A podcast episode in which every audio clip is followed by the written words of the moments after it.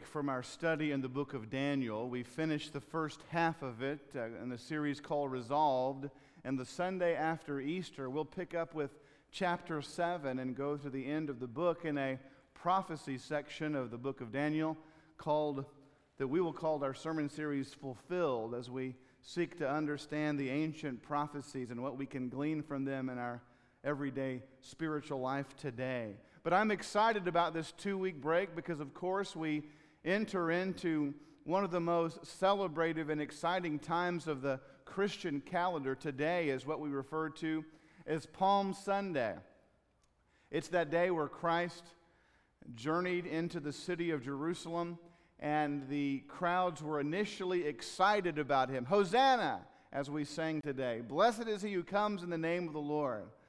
Later in the week, as many of you well remember, things began to turn. The crowd began to listen to the religious leaders that were intent on his death. And as the trial ensued, and as the Lord's sovereignty would have it, we experienced a, a, a, time of grief, but something that turned into a time of celebration, and that is the death of our Lord and Savior Jesus Christ. And as we consider his death this week and his resurrection next week, I'm excited to uh, break down a truth from the book of Second Corinthians, chapter 5, uh, in verse 21. And as we look at that powerful passage, the illustration that you just saw a moment ago will maybe have some clarity as we look at the end of that verse specifically. But we're talking today about cross points and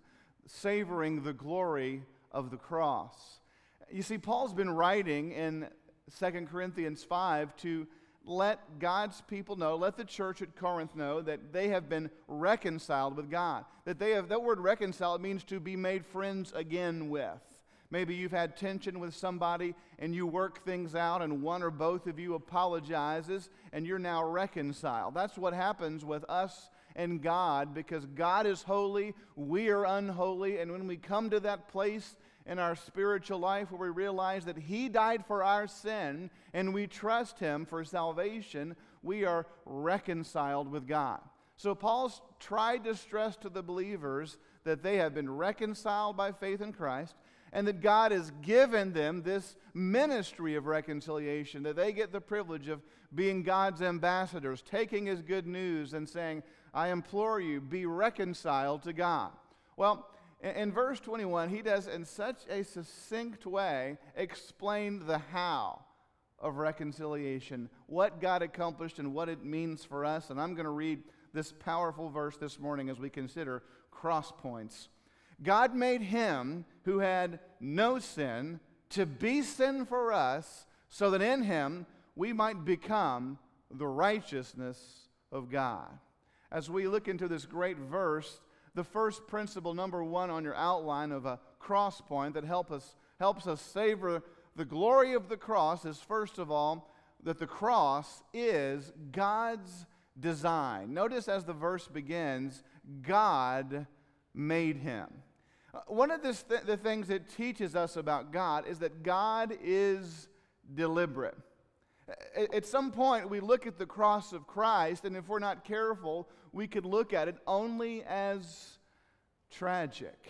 Because it is quite a sad story. It's a story of great injustice as far as it appears to the human eye. How could the one who was only trying to help be charged with all this guilt that certainly was not his? Well, the answer that Paul gives to this stunning question is simply God was behind it all. God made him. You see, with us, sometimes we're planners and sometimes we're not. Have you ever had more success when you didn't plan something than when you did? Sometimes uh, when I've been deliberate about something, it, it, didn't seem to go over as well if I just sort of planned it on the uh, whim. But God is not like that. He is always purposeful and deliberate. Matter of fact, we read the chilling words in Isaiah 53:10 as he prophesies the suffering Messiah and it says it was God's will to crush him and cause him to suffer. And as we read Peter's sermon in Acts chapter 2 verse 23 Peter said to the crowd it was by God's set purpose and foreknowledge that he was handed over to you speaking of Jesus. In other words, God designed it from the foundation of the world down to the very moment, as heartbreaking as it may seem and as mind boggling as it is, as we look at the glory of the cross today, we know that God was behind it and that God has ordained it for his glory and our good. Then it says, God made him and a great statement Paul made that's in harmony with the rest of Scripture. After that, it says this who had no sin.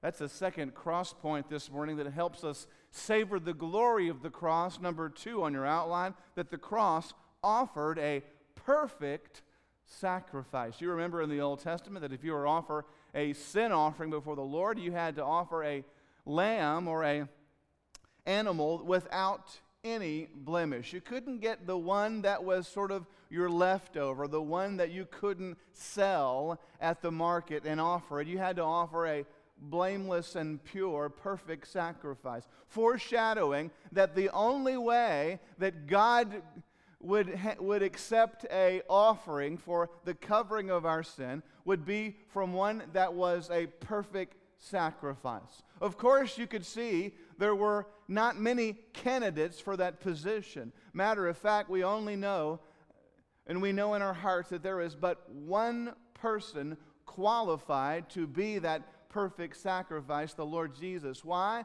Because God made him who had no sin. The sinlessness of Christ has sometimes been of a great theological debate. Some like to ask the question well, okay, so he was sinless, but could Jesus have sinned? He was God, he was man, he was God in flesh.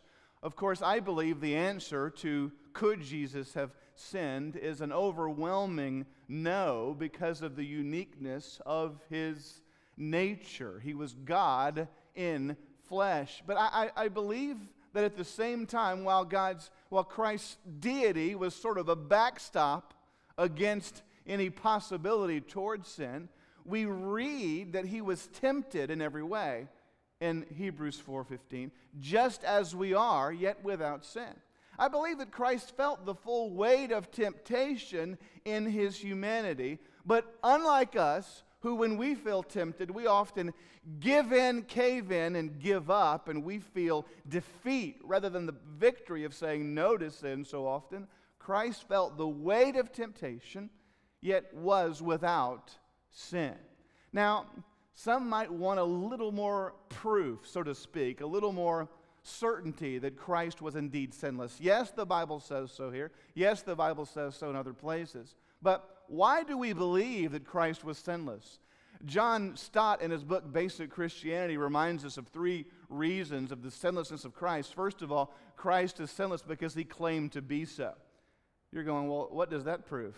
Occasionally, you'll find a real nut that says, I am, a, I am, I have never sinned before. Well, uh, the thing is, when Christ asked the question in John 8 46 to the crowd, he said, Can any of you convict me guilty of sin? And then he said in John chapter 8, verse 29, I always do what pleases him. It was either a humongous lie, a, a grand delusion, or a statement of fact. And no one could say anything to his statement of, Can any of you convict me guilty of sin? I don't think anyone in this group has the courage to stand up and say, Hey, has anyone, anyone want to point out anything I've ever done wrong, ever, even one time? Well, the truth is, Christ asked that question because it was a statement of fact. But another reason we believe in the sinlessness of Christ is because his friends or those who knew him best also testified to his sinlessness.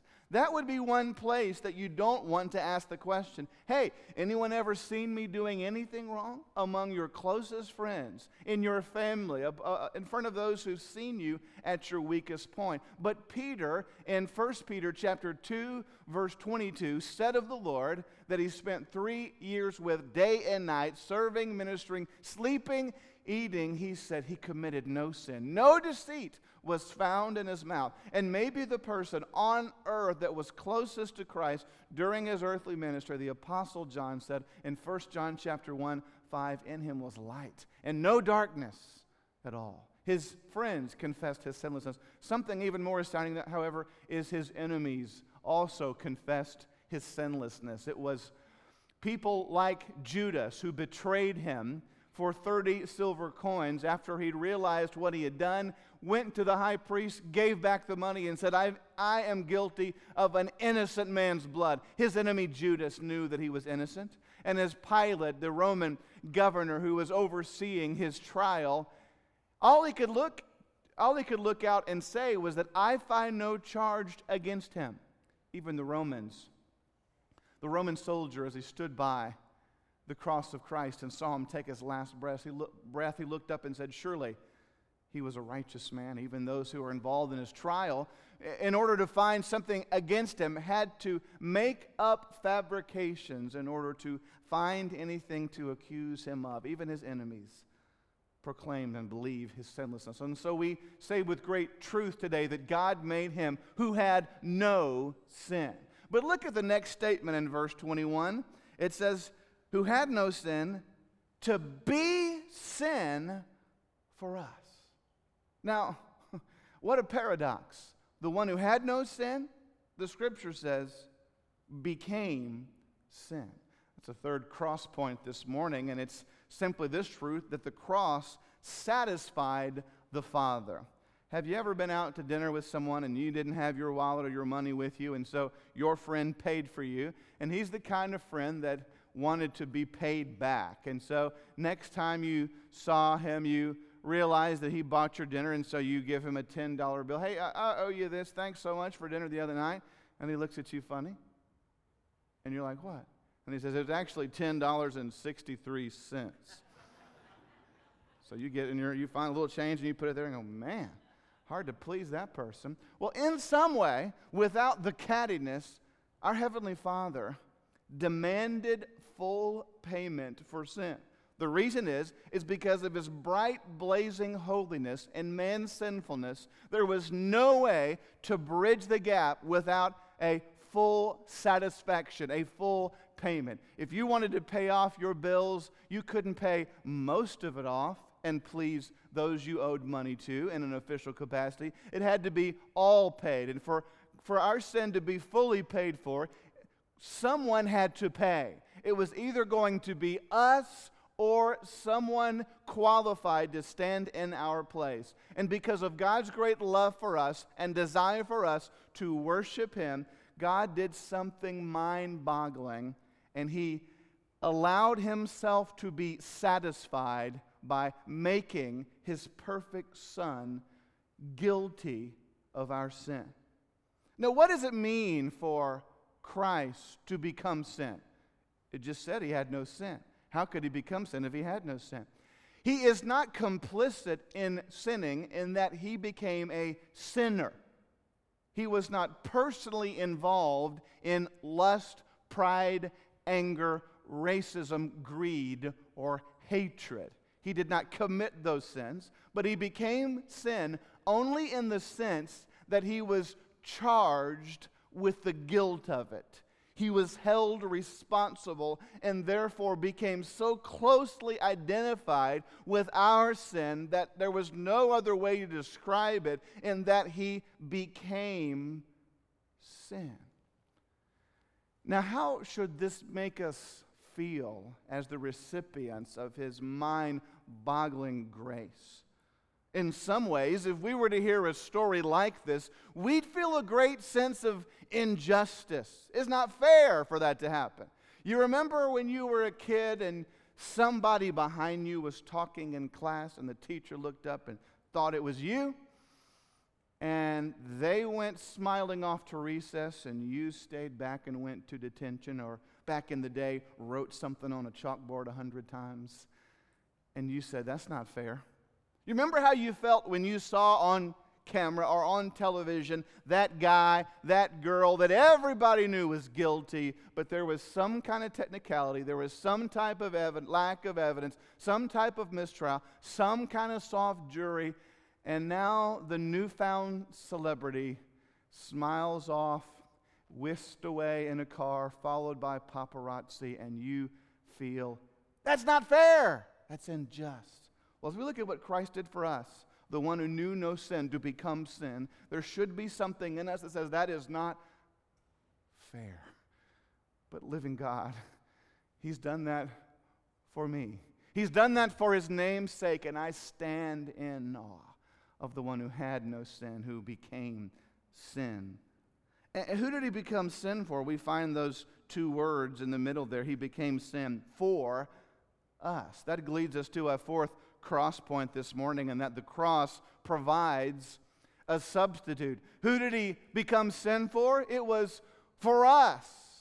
One thing to note about those two words for us is that the blessings of reconciliation, the blessings of the cross, are not simply for all humanity in general, they are for all who are in Christ. They were they are for those who become part of us, so to speak, the body of Christ. And how do you become one of the us? How do you become a child of God? It is by faith in Christ. And so there was a very specific reason that Christ died, so that we could be his child. And it, and it was for us that he came, that infers that in order to receive that, you must become his child by faith.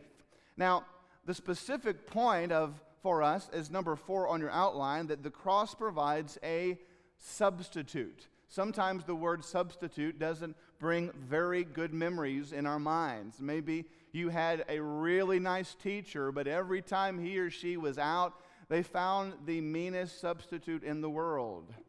Teacher, did that ever happen to you? But what also was seemed to be weird is that when you had a mean teacher, you got a nice substitute. I don't know how they arranged that. Sometimes the word substitute on a menu is not a very welcome word because you ordered chicken and it came with potato salad, and you ask, Hey, I'd like to have mashed potatoes instead of that. And the waitress looks at you and says, No substitutions, please. And you said, How do you know what I like to eat? That's interesting. You're not allowed to substitute. A substitute is something that stood in the place for something else, and sometimes it's positive. But when it comes to the concept of Jesus being our substitute, it should cause us to tremble because the truth is, we should have been there.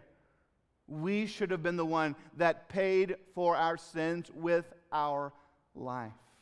But Christ became sin for us, that we could come to know God, that we could be free of this guilt of the, the shame and the horror and the awful penalty of sin, which is death, which is separation from God, which is eternal punishment in hell. Yet for us, He, the perfect substitute. Titus chapter 2, verse 14 says, He gave Himself for us to redeem us from all wickedness. He was the perfect one to stand in our place. And then the last part of verse 21 says, So that in him leads us to another beautiful cross point, number five this morning, that the cross enables a relationship with Christ. You may have heard that term again and again in the New Testament, the idea of being in Christ. We know 2 Corinthians 5 17, if anyone be in Christ, he's a new creation, the old's come, and the old is gone and the new has come. It is in Christ. We're told in Colossians chapter 2 verse 6 that when you receive Christ Jesus as Lord, continue to live in him. That's a very, very close relationship. Have you ever had the kind of relationship that you felt was smothering because someone was always uh, near you or maybe overkill in your mind? Well, that kind of relationship, that incredibly close, the atmosphere was to be pervasive. That's the kind of relationship that we get when we come to know Christ. He's always with us, He always wants us to look to Him, and we are therefore in Him. not just becoming part of a group, not just signing our name to a document, not just a member of a club. We are, we are in Him. We have a relationship with Christ. And it says, so that in Him we might become. The, the sixth cross point that helps us savor the glory of Christ is number six on your outline, and that's this that the cross gives us a new identity. That word become is a word that means to change, to enter into a new change or development. We have become something in Christ, something that we were not before, that we could never be on our own, that we might become. We've undergone something that has transformed our life, and it is really akin to you and your bank account. Imagine your bank account, regardless of how much is in there. Let's say that it begins to whittle down to a nub, and there is hardly anything in there at all. And all of a sudden, you now get your mind off money for a moment because you're going, oh, this would be an incredible thing to happen to me in my real financial life. Think spiritually now for a moment, but there's nothing in your account, and then all of a sudden, it is completely filled with a, in a never ending way. Uh, what that would do to your sense, what, what that would do to change the way you viewed life would be incredible. The, the things that you could now do that you could not before. Well, spiritually, that is exactly what happens. Is that our own spiritual bank account is down to zero. But in Him, we have become something there's no way we could ever become on our own. When what is that that we've become? At the end of verse 21, it says, So that in Him we might become the righteousness of God. That's what God requires for us is to be made right with him. And so we try and try and try to be nice enough, sweet enough, good enough, and our righteousness is only filthy rags before the living Lord. We can't earn enough, do enough to appease his blazing holiness. But in, in him, we have become something the righteousness of God. That's the seventh principle this morning of the cross point, is that the cross credits us God's righteousness. We're told in Philippians chapter 3 that we are found in Him, not having a righteousness of our own that comes from the law, but the righteousness that comes from God and is by faith. This describes what the Bible refers to as justification. And sometimes the word justification, which is a word that simply means to be made right, is interpreted to say that it means just as if I'd never sinned. And while in one sense that's a decent description, it doesn't go far enough.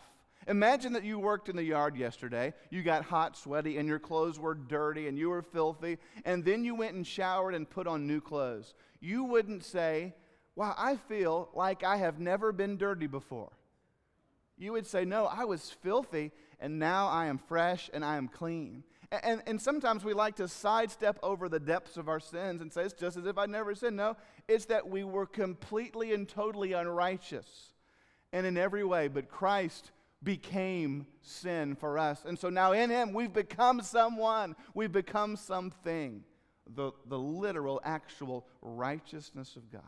And in light of that, we live out righteous. We choose righteousness because in Him we are righteous. This powerful image and picture that's painted for us in the Word of God is one that we must savor, that we must ask God for grace to understand its depths. Yet this morning, if you find yourself never coming to the place in your life where you've personally trusted Christ for salvation, it is the, the message comes to you today to simply for you to say, I want to trust in Christ for salvation. As we enter into a time of prayer and response, what will your response be to Him today? Living Lord, we thank you for your word. We thank you that you made Him who had no sin to be sin for us, so that in Him we might become the righteousness of God. We ask that you would engineer circumstances to draw people to your truth this day. In Christ's name we pray. Amen.